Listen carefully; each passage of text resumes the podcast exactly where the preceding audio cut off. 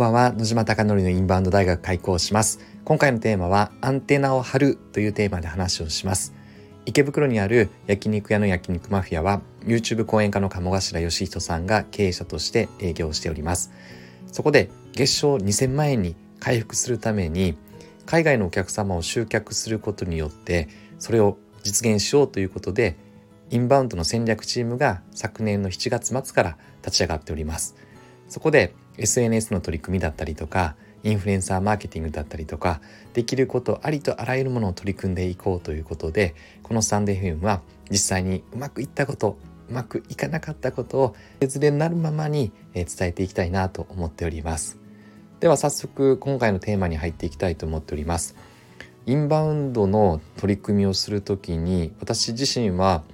えっと、インバウンドの強いお店にご飯を食べに行ったりとかインバウンドの書籍を読んだりとかネットニュースを見たりしております。でさらにですねやはり最近はどういうふうにアンテナを張っているかというとタクシーの運転手さんに今どうですかっていうことを聞いてます。昨日は結構遅くまで夜中の4時ぐらいまで飲んでいて夜中の4時に帰ろうと思った時に新宿2丁目にかなり海外のお客様がいました。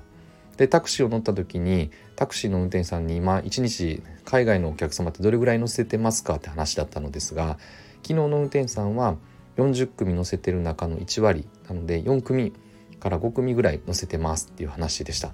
だいたい平均すると4から5なのでかなり戻ってきてますって話をしておりました。でここだけで終わったらあまり意味がなくてインバウンドの戦略を立てる時にどんなホテルに泊まってるのかとかタクシーをどんな利用方法をしているのかだったりとか教えてくれる範囲で聞ける範囲で聞いていきます。なんで昨日聞いたらですねやはり外資系の結構値段の張る2万とか3万とか4万ぐらいするホテルの方々の利用が多いですって話をしておりました。でさらにどんな利用なのかっていうとホテルからと羽田空港に向かう利用が結構多くてめちゃくちゃありがたいんですみたいな話をしてました。ではここからどういうふうな考えをしていけばいいかというとまあ一番簡単なシンプルな話は今使ってる海外のお客様に人気なホテルと焼肉マフィアが提携できればとか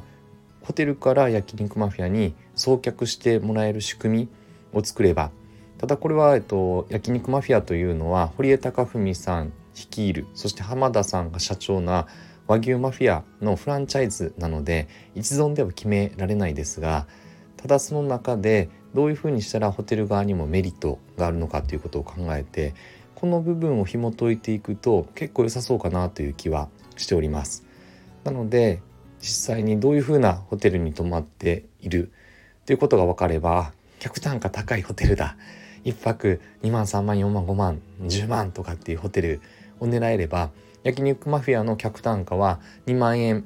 前後なのでちょうど焼肉マフィアと互換性のあるお客様であるということが見えてきました。なんでこのようにアンテナの張り方というのは常にインバウンドの戦略を取る時に自分自身の思いつきをパッと高めるためにはどれだけ自分の脳の中にたくさんの情報を入れていくかが大事だと私自身は思っております。なのでそれがないとひねり出すっていうのはアイディアというのは結構しょぼいものが出来上がると私は思ってるのでどんどんどんどんどんどんどんどん自分の脳に入れていくとパッとひらめいてあこれいけるなっていうのが結びついたりするのでなんで改めてアンテナというのは常にできること特にタクシー乗ってるだけではなくてそこで会話をしてみること。飲食店に行った時に会話をしてみること。このように一時情報という現場で得られる情報もとても大事だなと思っているので是非皆さんのお店はどんなことをしているでしょうか。教えていただければ嬉しいなと思っております。